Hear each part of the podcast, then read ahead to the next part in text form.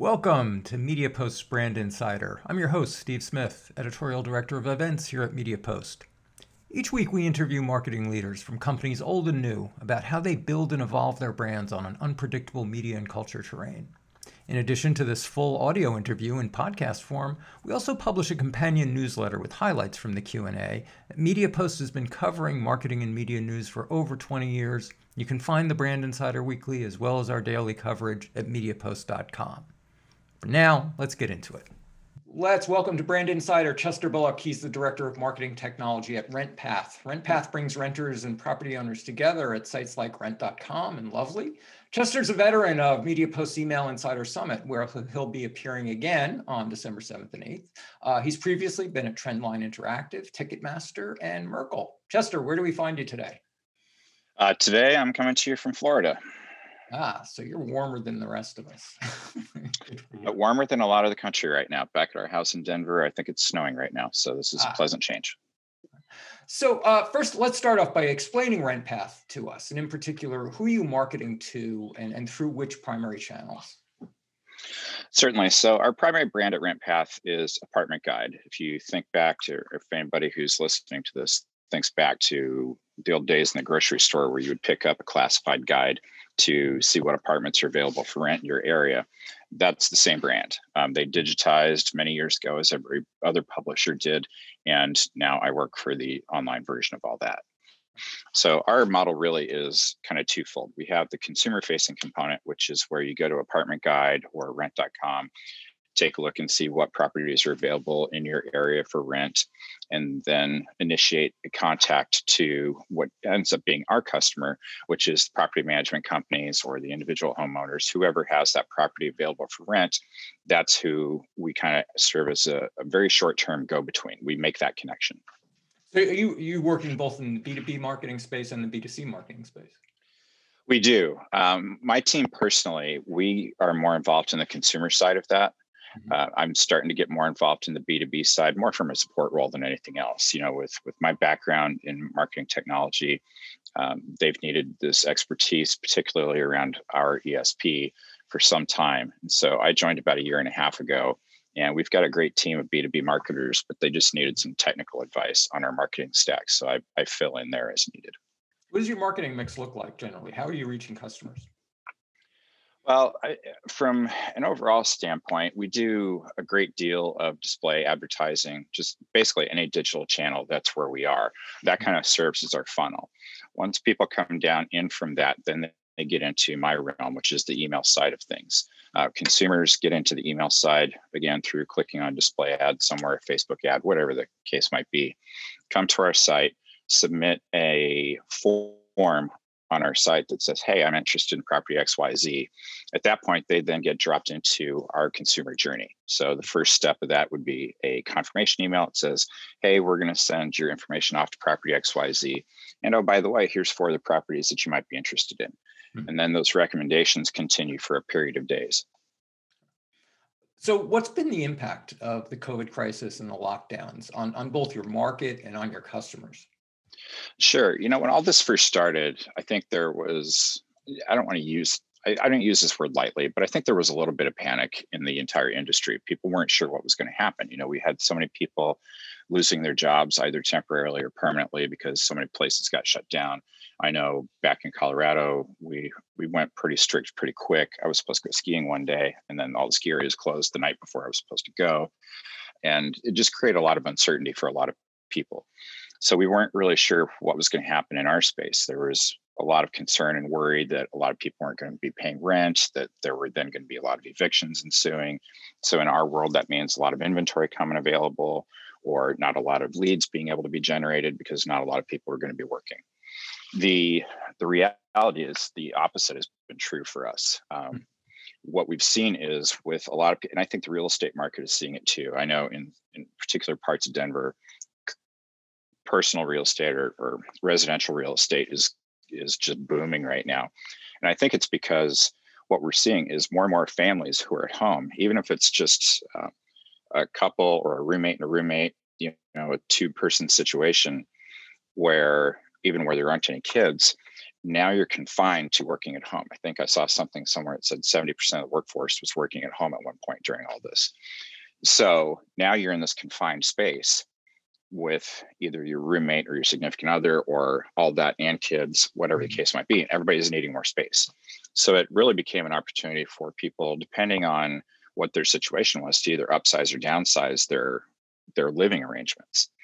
So we've been at RentPath, we've been incredibly busy during this epidemic or pandemic in bringing new products to market that make that rental experience a lot easier. You know, we started giving properties the ability to schedule a FaceTime tour. So a, a rental agent would walk around a property with a camera, with a video camera, and say, "All right, here's what this room looks like. This is what this room looks like." That sort of stuff. Live, interactive, virtual tour.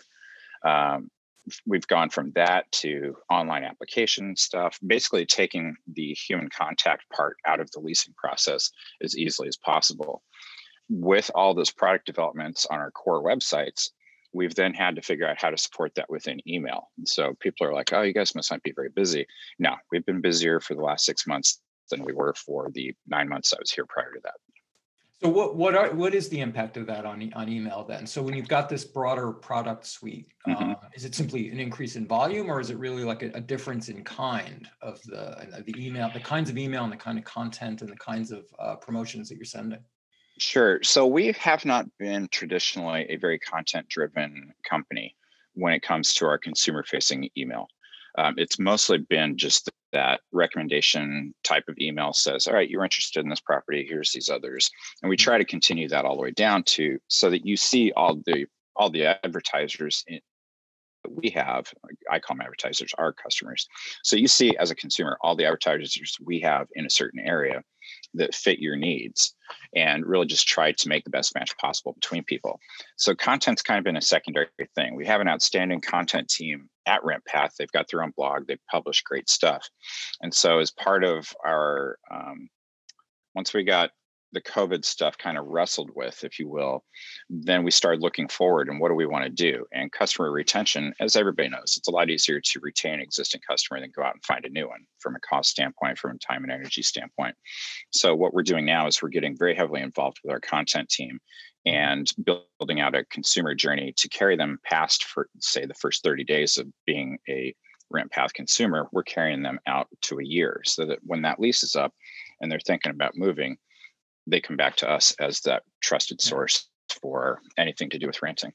This is this is an interesting theme that I've noticed in talking to a bunch of marketers lately. Is that mm-hmm. um, for a lot of them, yes, there's this this rush of easy business coming in as a result of of the pandemic. But uh, I think the smarter ones are thinking longer term. How do we retain when this ebbs?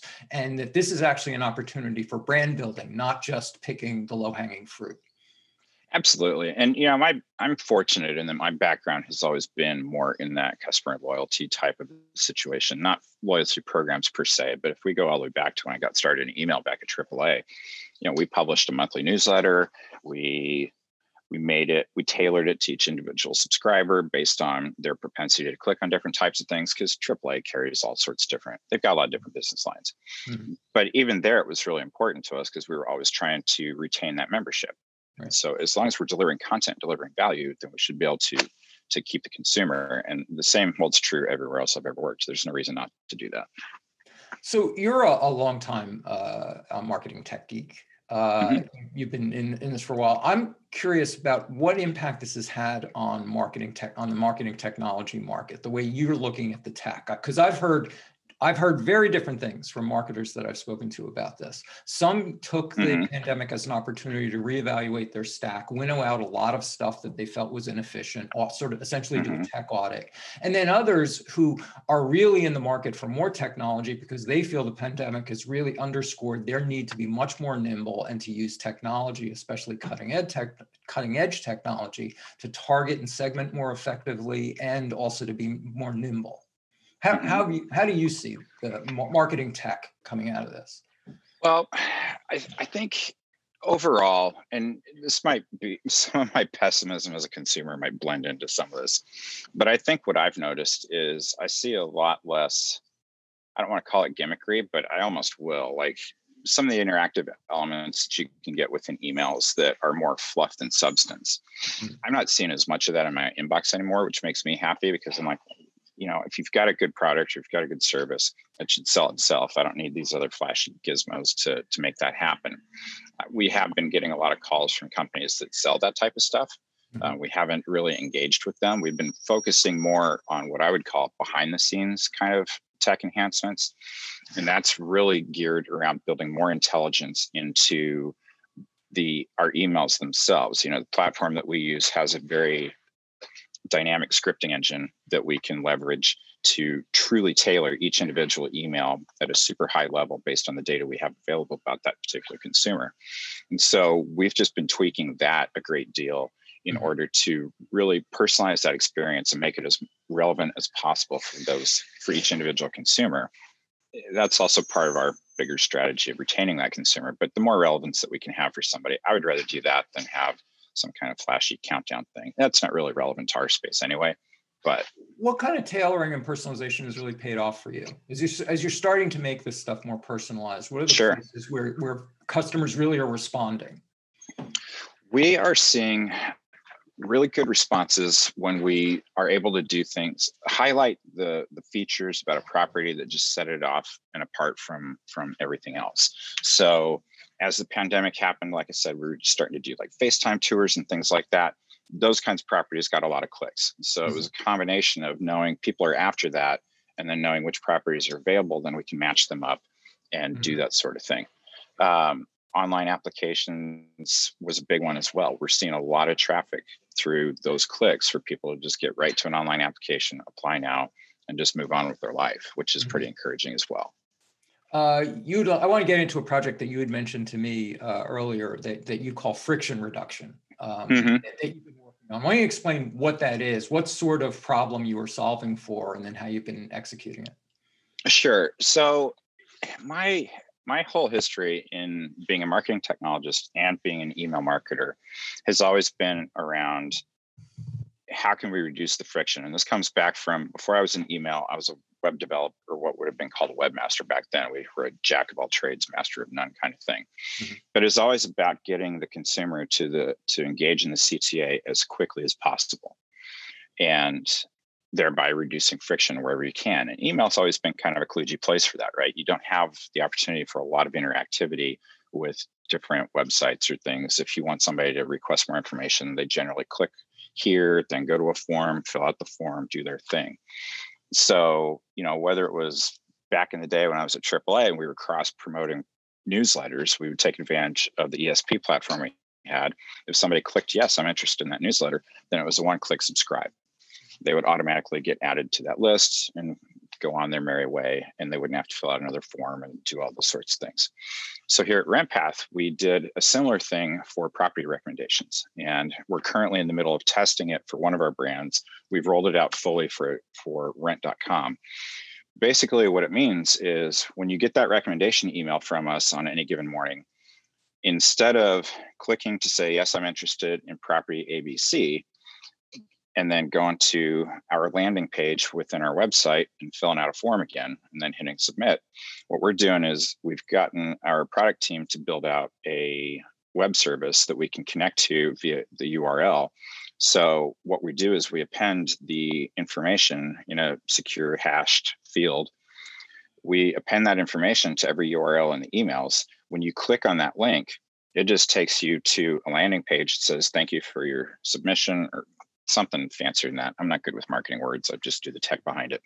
But mm-hmm. basically, we say thank you for submitting the information and continue on your way. And in the background, what we're doing is we're unpacking that secure good of information about that person submitting the lead to the property. The property will then reach out generally within an hour or so to that consumer and we make we foster that connection that way. Instead of taking somebody down the path of having to fill out a form and everything else and we've all seen the stats on how many people drop off the more complex the forms get and all mm-hmm. that sort of thing i just want to take all of that out and we already know who you are. We're sending you an email.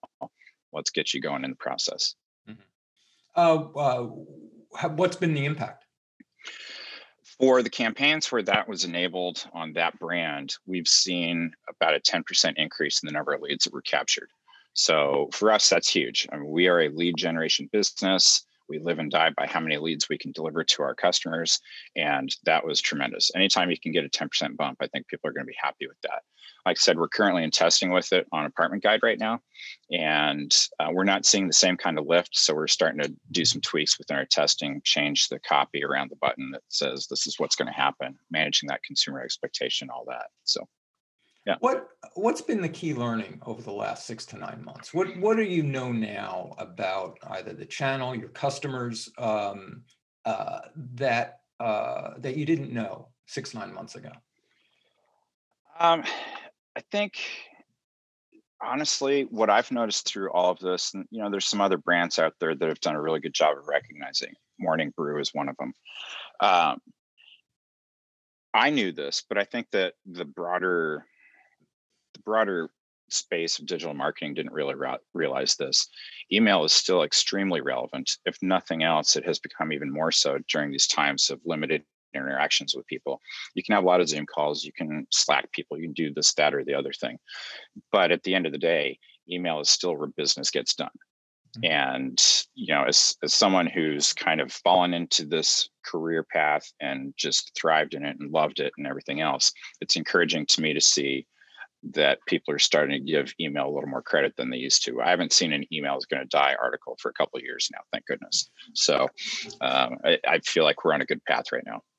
Uh, yeah, actually, I want to draft off of a couple of things that you that you mentioned in there. First, that it seems as if email has solidified what its role is relative to these other channels, so that we're not Absolutely. necessarily. You said, tell, tell me a little bit more about that that point. Email is where business gets done, as opposed to some of these other ancillary communications channels. Uh, if you just, wow, I could go really existential here, but if you think That's about okay. just the history, we're, we're, we're good with that. We're good with that here. if you think about the history of how people communicate, and we'll fast forward a few years to the telegraph, they thought the telegraph was going to kill everything, and then and then direct mail was going to kill. I mean, uh, kill everything, and you know, being able to call people, all these different things are going to kill the technology that came before it. And I use technology loosely, even though back in the day, Pony Express probably was a technology. But you know everything's going to kill itself. Instead what ends up happening and that's why i always hate those emails dead articles or this is dead or that's dead um, it's not that it kills the other thing it's just that over time society figures out how to best use that channel to achieve whatever it needs to achieve. So at the end of the day you know if it's something urgent i still expect a phone call. I get frustrated with my 15 year old daughter all the time she's texting me like dad dad dad i'm like what? If it's important, call me. That's why it has a ringer on it. That's why I will hear it. I will interrupt what I'm doing because I know it's an important thing to answer that call. But if it's text, I don't care. so mm-hmm. um, it's just like that sense of urgency elevates for different channels. And email is just, it's a place where you can go. And if you're an introvert like me, then you can do a lot through email, not have to interact with people. Or if you just have things that you need to remember to do, but they don't have a huge urgency, like I don't have to do this in the next five minutes, email is a great place for that as well. If I'm browsing for things, that's why I love Amazon recommendations. I'm browsing for things on Amazon constantly, but then I get sidetracked into something else like work. So then I might get some recommendation emails from Amazon or somebody else.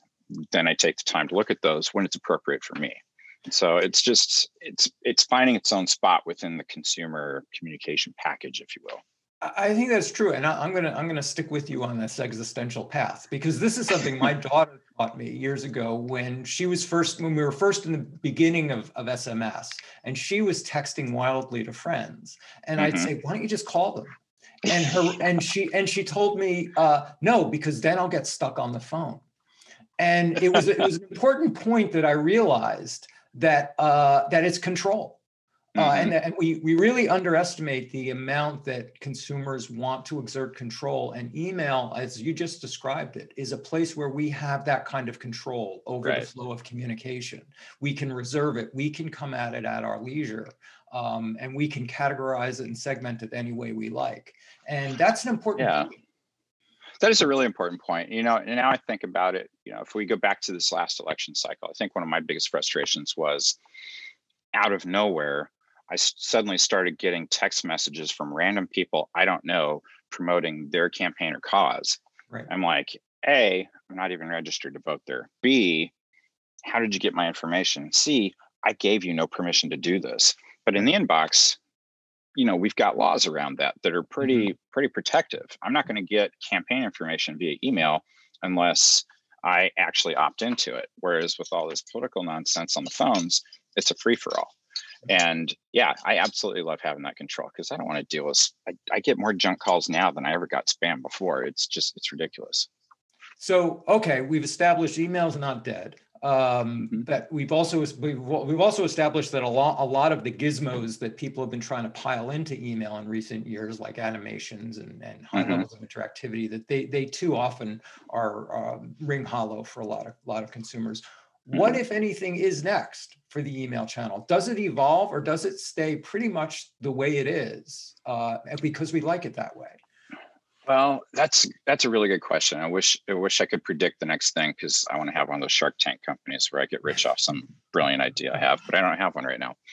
So I think that more than anything, you know, between you know engagements like like being at EIS and talking to different marketers at places like that, or in my days of consulting at Trendline, the one thing that always surprised me was across the board the lack of sophistication in people's programs. Mm-hmm. and I, I, don't know what to attribute that to if it's it's just general turnover in the email business and there's only a handful of people that stay in it long enough to develop an expertise and a skill set and an expectation of doing things. I don't know what it is but so many brands are still so simple with how they market to consumers how they leverage their data uh, all that sort of stuff. I think a lot of people still are going to have to continue to look inward at their own house and get that in order from a from a technical technological foundation and knowing how to use the data that's available to them. Mm-hmm. and that's going to be the biggest thing i think. But you know i've been hearing that for 10 years now and i still don't see it in a lot of places. But that's got to be it. I'm with you i've been hosting this this email summit for years and i'm astonished at the major brands who mm-hmm. I sometimes think when I'm on the receiving end of their email that they're pretty sophisticated. And when I start scratching the surface and asking them about it, it turns out they're they're really still just inches away from batch and blast. Um, and, and they are. It's really fascinating. I mean, all the times we got called in when I was consulting and be like, wow, you guys have all of this data. Why aren't you using it? Well, we can't get out. There's the list of excuses just multiplies really rapidly. And it's absurd to me but I still think there's something to the whole longevity of people in in roles. Like I tend to I tend to put roots down. My last job, I was there for five years. This job, I've already been there a year and a half. I can see this going for quite a long time as well. But I know a lot of other people, and this isn't a knock to them. I mean, it's great. It's unfortunate in business that the only way to really get promoted is to leave a company and go somewhere else. Mm-hmm. But there, I know so many people or know of so many people in different companies that are in situations like mine where they only stay like a year or two and anybody who deals with tech knows it takes that long to move IT in a certain direction much much less the rest of the company. So if you start a big initiative you got to stay there long enough to really see the fruits of it and i don't know if that always happens. I think people are i think in general people are just moving and transitioning more job wise these days and i think that that the continuity and the development of sophistication sophisticated programs is suffering for it. Hmm. Interesting point, and yeah. Uh, also keeps keeps me employed hosting EIS for now. yeah, uh, because everybody needs help.